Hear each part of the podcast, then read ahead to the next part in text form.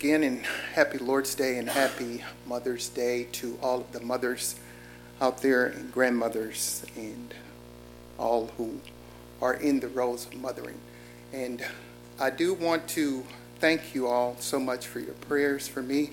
I very much appreciate your prayers, uh, particularly today. It has been a quite a difficult week uh, for my family, but uh, thank you so much for that. And know that uh, my blessed sister is now in the presence of the Lord. And so that I take great confidence confidence in. Well, I went to the history page to how many of you actually know about the history of Mother's Day? Does anybody know much about where Mother's Day came from? I did not know a lot, so I had to Google. Well, um, on the history page, it says the official Mother's Day holiday arose in the 1900s as a result of the efforts of a lady by the name of Anna Jarvis. She was the daughter of Anne Reeves Jarvis. Following her mother's death, Anna Jarvis conceived of Mother's Day as a way of honoring the sacrifices mothers made for their children.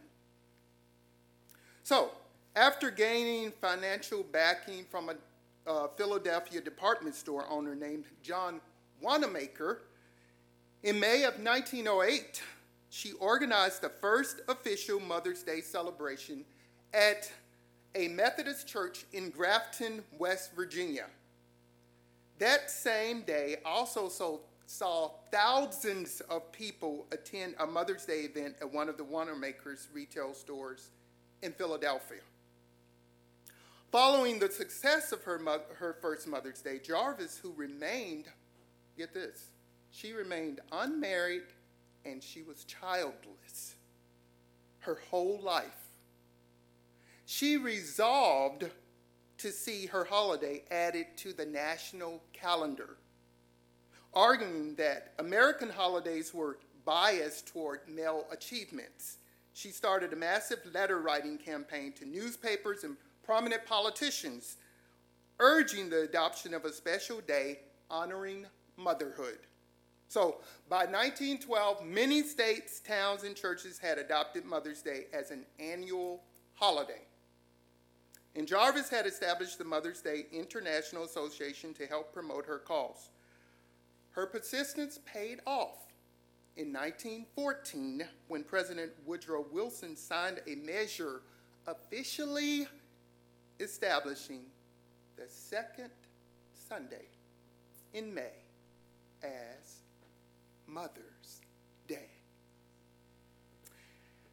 Anna Jarvis had originally conceived of Mother's Day as a day of personal celebration between mothers and their families. Her version of the day involved wearing a white carnation as a badge and visiting one's mother or attending church. But once Mother's Day became a national holiday, it was not long before florist card companies and other merchants capitalized on its popularity. I remember as a child, we used to wear red rose on Mother's Day. Pick one right off the rose bush, put it on the lapel, signifying mother was still alive. While Jarvis had initially worked with the floral industry to help raise Mother's Day's profile, by 1920 she had become disgusted with how the holiday had been commercialized. She outwardly denounced the transformation and urged people to stop buying Mother's Day flowers, cards, and candies. Sometimes you have to be careful what you wish for for you may actually get it. and that's what happened with her. Little um, question Did you know that more phone calls are made on Mother's Day than any other day of the year?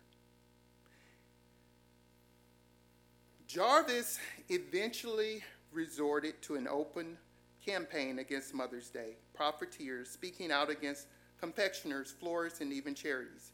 She also launched countless lawsuits against groups that had used the name Mother's Day, eventually spending most of her personal wealth in legal fees. By the time of her death in 1948, Jarvis had disowned the holiday altogether and even actively lobbied the government to see if it could be removed from the American calendar after she wanted it there. so now you know the history behind Mother's Day, and for some, that may be more than you wanted to know. The fact of the matter is that Mother's Day can be a most happy day, but for some, it can also be a day of sadness. My heart goes out for those who have lost their mother or child or children. For this, this can be a very hard time. I know personally this will be a very difficult Mother's Day for my mother. And having lost her one and only daughter out of seven children, praying that the Lord will grant an extra measure of grace and strength to those mothers today. And wanted to, we're going to be walking through the book, literally walking through Proverbs 31.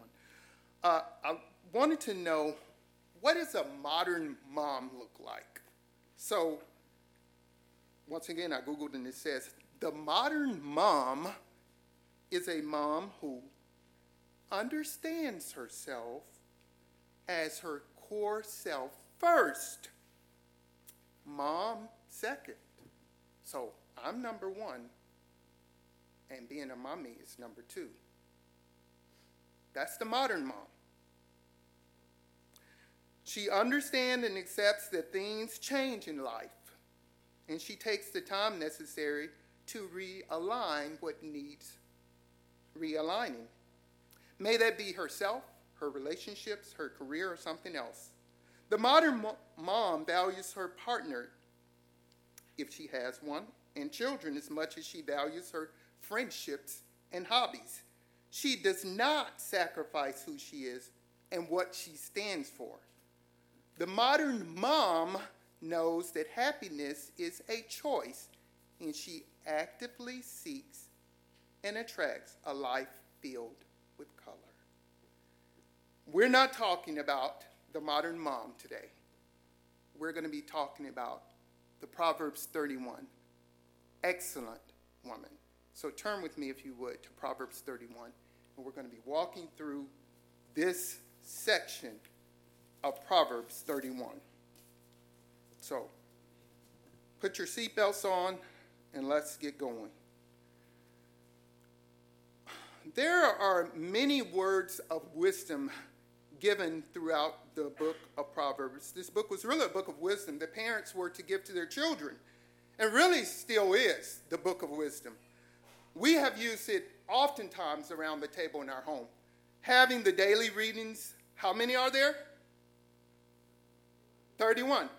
How many days in the month normally? 30, 31. So you can read one a day. It was really a practical manual for living that Jewish parents taught their children. In many of the early chapters in the book of Proverbs, much is addressed to young men.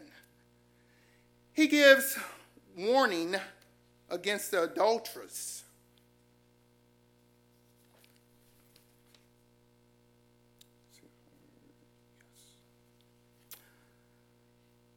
In Proverbs 5 and verse 3, that says, For the lips and adulteress drip honey, and smoother than oil is her speech.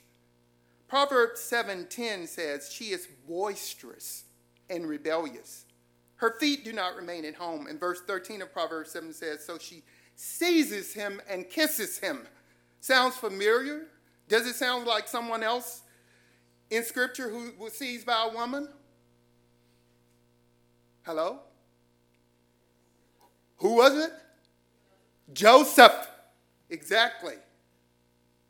Joseph ring a bell. What did Joseph do when in this situation? He ran. I was just talking with my sons about this the other day while on a long ride in the car about how women try to entice and seduce you.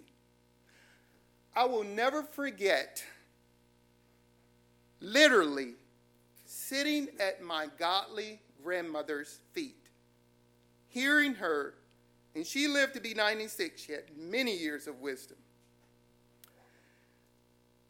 She said to me that she had never lay with a man before she got married. Now that stuck with me. It stuck with me. And by God's grace, when I married my beautiful bride, I was able to have a similar testimony that I had never lay with a woman. And by the Lord's grace, my wife had the same testimony, having never been with another man. That's sometimes unheard of in this day and age. People think you are a fuddy dud, you're old fashioned. You call it what you will, it's biblical. The Bible has not changed, beloved. It is the same as it was when my dear grandmother was reading this precious book still precious, still the same Word of God.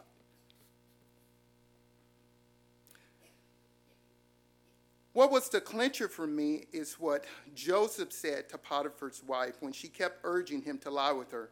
And Joseph said in, in Genesis 39 9, How then could I do this great evil and sin against whom? God.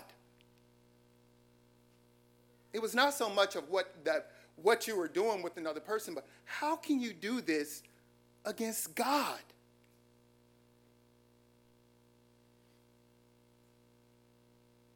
Solomon gives great admonition and urges men to stay away from certain types of women that was mentioned before, such as loud. And he also warns against quarrelsome women and foolish women. In Proverbs 25 24, in the English Standard Version, it says, It is better to live in the corner of the housetop than a house shared with a quarrelsome woman. Then in Proverbs 12, in verse 4, Solomon turns the corner a bit and says, An excellent wife is the crown of her husband, but she who shames him is like rottenness in his bones. In Proverbs 19, 14, Solomon gives some encouragement about the type of wife to find. He says at the end of verse 14, but a prudent wife is from the Lord. So, all throughout the book of Proverbs, there are lots of instructions on what type of woman to avoid or to stay away from. And then we come to the high point in chapter 31, which talks about the type of woman to find, which is a wise woman, a virtuous woman, a godly woman, an excellent wife. Now, looking at Proverbs 31 in verse 1, it says, the words of King Lemuel, the oracle which his mother taught him. We don't know very much about King Lemuel. Neither do we know much about his mother, for that sake. But what we do know is that his Jewish mother wanted to give him some wisdom about picking out a wife. One of the first things his mother was telling him in verses 2 to 3 what, O my son? And what, O son of my womb? And what, O son of my bowels? I know that's how you talk to your friends. go around and use that type of language to them. Here she is saying to King Lemuel, How can I instruct you? And what can I say to you? And what do I tell you? And one of the first things she told him was found in verse 3 was, Do not give your strength to women. In other words, she was saying, Do not get caught up in sexual immorality. She tells him to stay away from strong drink and drunkenness. In verse 4, she tells him to take care of the needy. In verse 9, she kindly gives him all of these admonitions about caring for the needy and dealing right with people and other practical truths. But she gets to the juggler in verses 10 to 31, which describes the kind of wife he needs to find. This entire section of Proverbs 31 is really a poem. Did you know that? It's a poem. Each verse starts out with the letter of the Hebrew alphabet. If you know some Hebrew, the first Hebrew uh, letter is Aleph which is similar to our letter A. The second one is Beit, similar to our B. And so on and so on. It goes all the way through to verse 31. the woman that King Lemuel is talking about has a value that no amount of money can be put on. He is talking about a woman who is strong spiritually, mentally, morally, and physically. Above anything else, she has a great and reverent love for Almighty God. So in verse 10, the question is asked An excellent wife, who can find? I have, and her name is Lucretia, and she's my hero. He goes on to say, for her worth is far above jewels. The word excellent here means substance. This means she is a woman who is strong spiritually, physically, mentally, and morally. This kind of woman is a woman who makes a difference. She leaves her mark. It also says here in verse 10 that her worth is far above jewels. Some have said that this refers to rubies or to pearls. I know a lot of you like those. Some of you may get them today, some of you may have them. Those are all very precious jewels. But probably the best translation here would be precious stones. In other words, she is more valuable than any earthly material thing, which are so called valuable. So, in this sense, she is very rare and a woman of rare fortune. So, yes, it is hard to find this kind of women, young men. So, let's look a little further in this poem. We, look, we will look at her character, her dedication, her kindness, her influence, her motherhood, and her excellence. Let's look at some of the qualities of this rare woman. Looking at her character first in verse 11. There once was a time when a person's character was important, was it not? Character, character, character was important. Now, that does not seem to be the case, unfortunately. The heart of her husband trusts in her, and he will have no lack of gain. So, this is saying that she is a trustworthy woman, and she knows that when her husband goes off to work, that she does not have to be concerned about someone running off with her husband. What you have to understand is that in the Jewish world, women were regarded somewhat as property, and many of the husbands would see them only as servants and would have concubines, other women, for their intimacy. By the same token, the husband is not suspicious of his wife. The reason being because she is a woman of integrity. That's another thing that we don't see today valued in society. Integrity, being a person of integrity. Very important.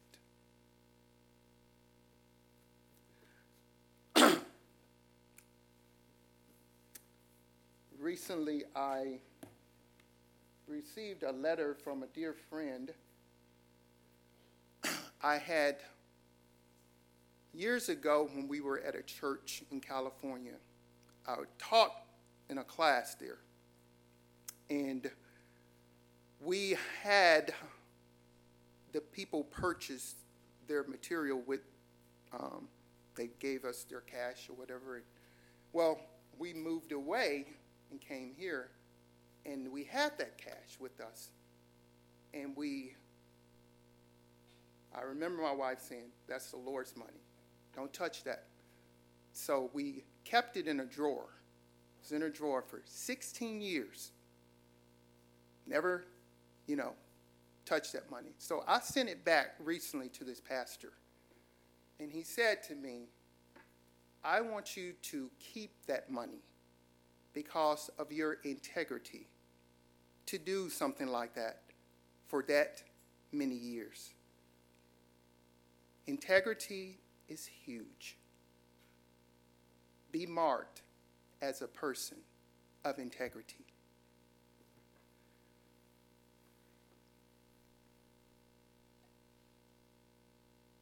And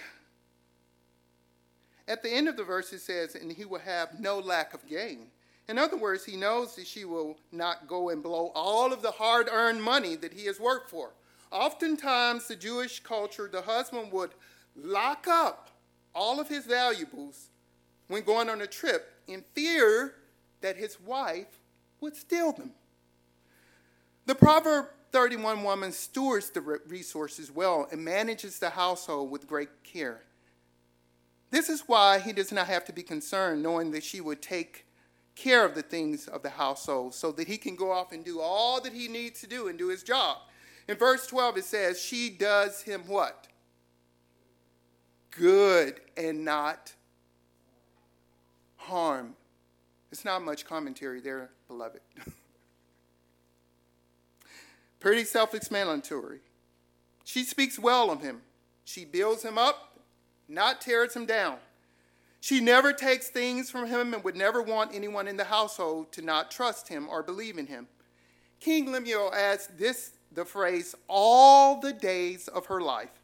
This means that in times of good, in plenty, and we've had some of those, and she speaks well of him during bad times and sickness.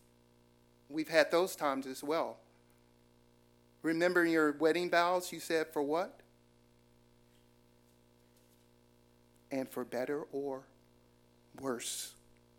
So there come some good times, there come some bad times.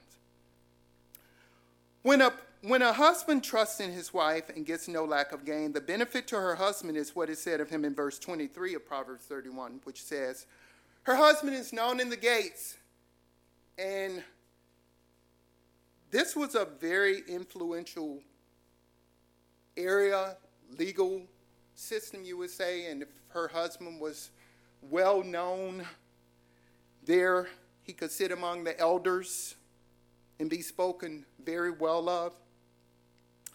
In other words, he has a good reputation, and this allows him freedom to be all that the Lord has called him to be. This speaks of her thinking of him and others more than herself.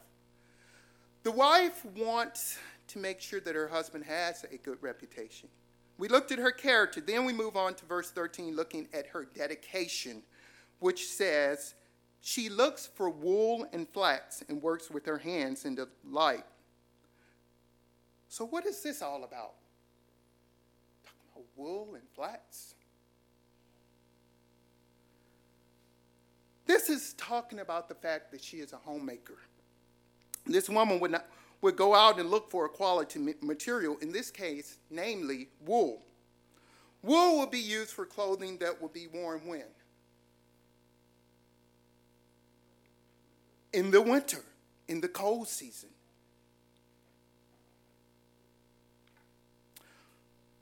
When it was cold, and yes, there were seasons of cold in Israel, and even snow at times. Flax, on the other hand, which I don't know much about, I don't know if you do, was a material used for linen, which is wool, uh, but it would be used in the hot seasons or the summertime. Uh, so, wool, on the other hand, is used in the wintertime, and linen would be used in the hot seasons or in the summertime. The idea here is that she goes out to find the best her hands can find and turns it into clothing. Her godliness and virtue do not make her out to be a lazy woman. Quite the contrary. She is full of energy and has many things to do throughout the day. And someone will come along, some, I don't know, egghead, I guess, come along and say, Is that all you do?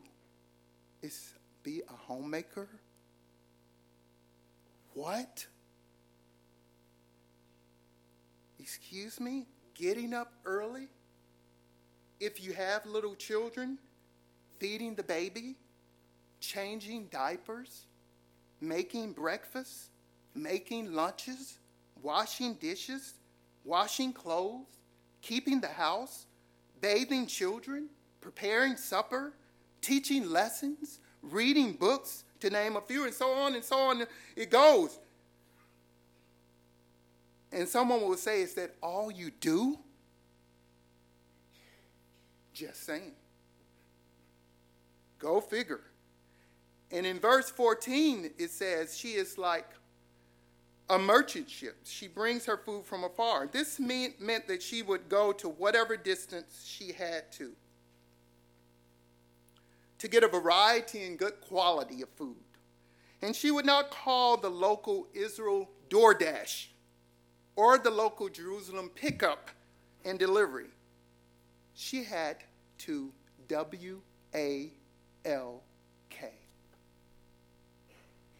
She had to walk. She would carefully pick out what she thought would be best for her husband and the rest of the family. Verse 15 says, She rises also while it is still night and gives food to her household and portions to her maidens. In most Jewish homes, there were little lamps with a little oil in them. The wick would last as long as the oil was in the lamp. Get this most of the Jewish households went to bed around sundown, which meant that the oil would not last all through the night. It was usually the wife's responsibility to come and put more oil in the lamp. So the women would normally get up a little after midnight and put oil in the lamp, keeping it lit, and then start doing the work that has to be done for the day, such as grinding corn and preparing the meals for the day and doing whatever she needed to do to make sure there was a meal prepared for breakfast when everyone got up and only a few hours later, and they didn't have all the gadgets and the machinery and things to make this. Remember? They were doing it by hand. That's what you call a dedicated woman. When it says portions to her maidens here, it's speaking of portions of work here, and not portions of food. I know we, as guys, like to think about that. but she's talking about portions of work. So when she got up to tend to the lamps, her maidens would also get up and she would give them tasks that they were responsible for for the day. In verse 16 says, She considers a field and buys it. From her earnings, she plants a vineyard. You say, Well, she bought a field? Wouldn't that cost a lot? I know we have quite a few who do farming here, and I think they would probably agree that it would cost a lot to buy a field, wouldn't it? Would it not? I think so. I hear some, I see some heads nodding. So, where did she get the money from to do this? And ben, before you say it, it wasn't from her husband. In verse 24, it says, She makes linen garments and sells them and supplies belts to the tradesmen. In other words, she would sell them to all the Canaanites and Phoenician sailors of the world. So she'd make a little extra money, and when opportunity came to buy a field, she bought it and planted the vineyard, and oftentimes would make wise investments to assist her husband as well as for children and grandchildren. So she was thinking about her generation, about her children, her grandchildren, and so on. In verse 17, it says, She girds herself with strength and makes her arms strong. when it says she girds herself with strength, this speaks of the fact that she is surrounded or wrapped in strength. She's a strong woman. she is strong in terms of being committed to her family. When King Lemuel says, and makes her arms strong, she is a strong woman physically. And this is not because she goes to the gym and is doing weightlifting. It probably comes from her lifting pots and pans and babies and all other types of things as she's doing these different tasks throughout the day. It would be hard work. Verse 18 says, She senses that her gain is good. Her lamp does not go out at night. This refers to the fact that she makes a profit off of the vineyard she planted. Their entire family profits from this. She is not out for her own gain or good like the modern woman. She is out for the good of her family. It says at the end of the verse that her lamp does not go out at night. She was always thinking about others and not herself. In other words, she is not selfish. It reminds me of my dear mother who is always giving and giving and giving. Can't go over there not once and she's not giving me a bag of something, giving me this, giving me, or giving, just continually giving. It's amazing that some people will work all of their lives only to benefit whom? themselves. Verse 19 says, She stretches out her hands to the distaff, and her hands grasp the spindle. What is that? There may have been some nights when the candle did not go out, and on those nights she would spin the wheel, if you will. No, actually, this was the process of spinning the distaff. And the spindle and turning the wool and flax into thread, and then she would turn the thread into cloth and take the clothes and cut it into a pattern and would sew garments to clothe the family. All of this spinning wool, spinning flax, making scarlet and linen, and making purple garment, all so that someone else would benefit from them. What a selfless act of love. We've looked at her character and her dedication, and now we look at her kindness in verse 20, which says, she extends her hand to the poor and she stretches out her hands to the needy. Just as much as she loves and cares for her family, she also loves and cares for those who are not in her family. She would probably clothe and feed the poor and needy. When it says she extends her hand to the poor, those are the poor who come to her when she stretches out her hand, who come to her. And when she stretches out her hands to the needy, these are the ones where she actually goes out and gives food or clothing to the poor. It would be like feeding and clothing the, hum, the homeless in our day. Such a beautiful thing she does. Verse 21 says, She is not afraid of the snow for her household, for all her household are clothed with what? What color? Scarlet. As mentioned before, it snows in Jerusalem. Of course, they did not have modern day heaters. So, how did they keep warm and heat their rooms? It was simply by a pot of coals right there in the middle of the house. And they would huddle all around in their blankets of whatever and keep warm. The, the, the scarlet shows that this woman is a classy lady. Normally, the wool would not need to be dyed, but she dyed it. She dyed it deep red in color because that was the color of elegance. I bless you. Still is because it is beautiful. It was dark because dark clothing does what in reference to heat? Keeps it in. You guys are tracking. Thank you. It was scarlet because nothing is as beautiful as scarlet. Verse 22 says, She makes coverings for herself. Her clothing is fine linen and purple. This means that she makes pillows, mattresses, and the bedding. What? Pillows, mattresses, bedding?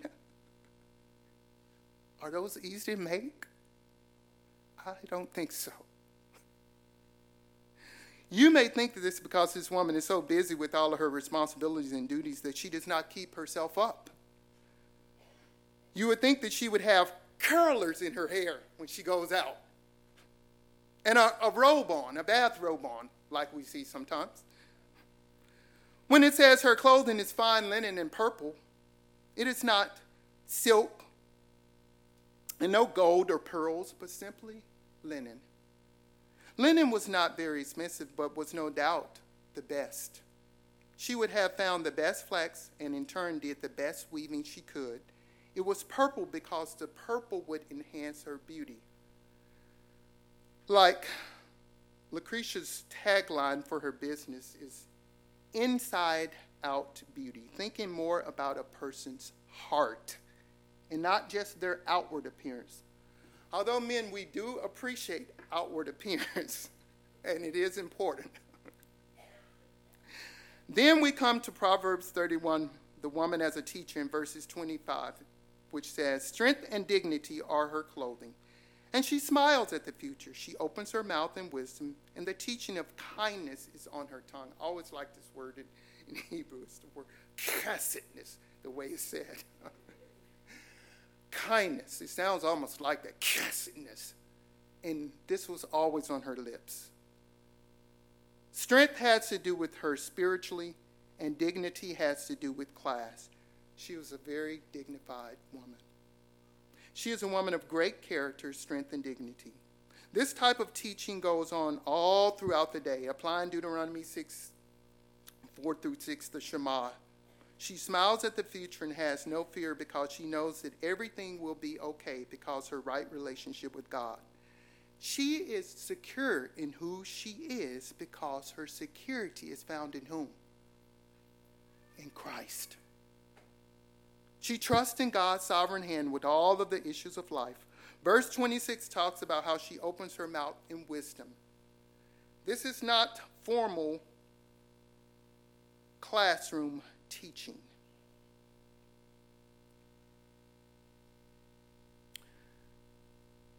But giving wisdom as she goes along every day. In other words, what comes out of her mouth is for building up in words that are kind, compassionate, and tender. Then we look at her motherhood in verse 27, which says, She looks well to the ways of her household, and she does not eat the bread of idleness. She takes care of the children well and cares for all the managing of the household. She does not eat the bread of idleness, speaks of the fact that she is not lazy. She looks at all that she has on her plate, and by the grace of God, she has it all under control. And that is why in verse 28 it says, her children rise up and do what? Bless her. That's why they rise up and bless her. They speak highly of her, they honor her, they give her respect.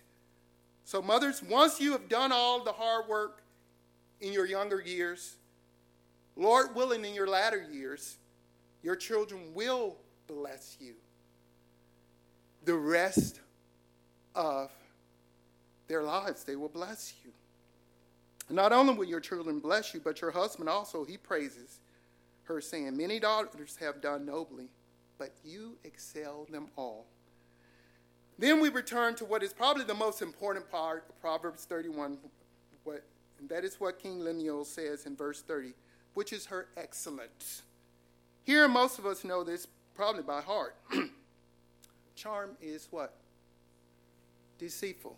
Beauty is but a woman who fears the Lord shall be praised. That's the admonition to fear the Lord. And that's what should characterize a godly Proverbs 31 woman. Above all else, that she fears That word charm here means bodily form. That is deceitful. Men and women spend all of their time in the mirror, resources and energy on trying to fulfill what the world tells them about looking a certain way. Young men and guys, the type of woman you want is a woman who does what? Fears the Lord, reverences the Lord. Not saying that she can't be beautiful, because that is important too. but you better be sure that her security is wrapped up in the Lord. Because the fact of the matter is, is that your husband or wife can have an accident, can they not? Their body, body can be marred, scarred, handicapped. So don't put so much emphasis on the outward appearance. The fact of the matter is that your wife will, should become more and more beautiful as the years pass. Should she not? Yes. I thank the Lord for my Proverbs 31 wife and thank Him as well for my Proverbs 31 mother and my Proverbs 31 mother in law. I have been and am a blessed, blessed man. May you take to heart these admonitions to strive to be, if you're not, a Proverbs 31 woman who fears and reverences the Lord. Let's go to the Lord in prayer. Father, again, we pause and come before you as we have, our minds have thought on some weighty themes as we have looked at this section in Proverbs. And it is such a, a great reminder for us to remember in all aspects of, of life that we are to fear you, God.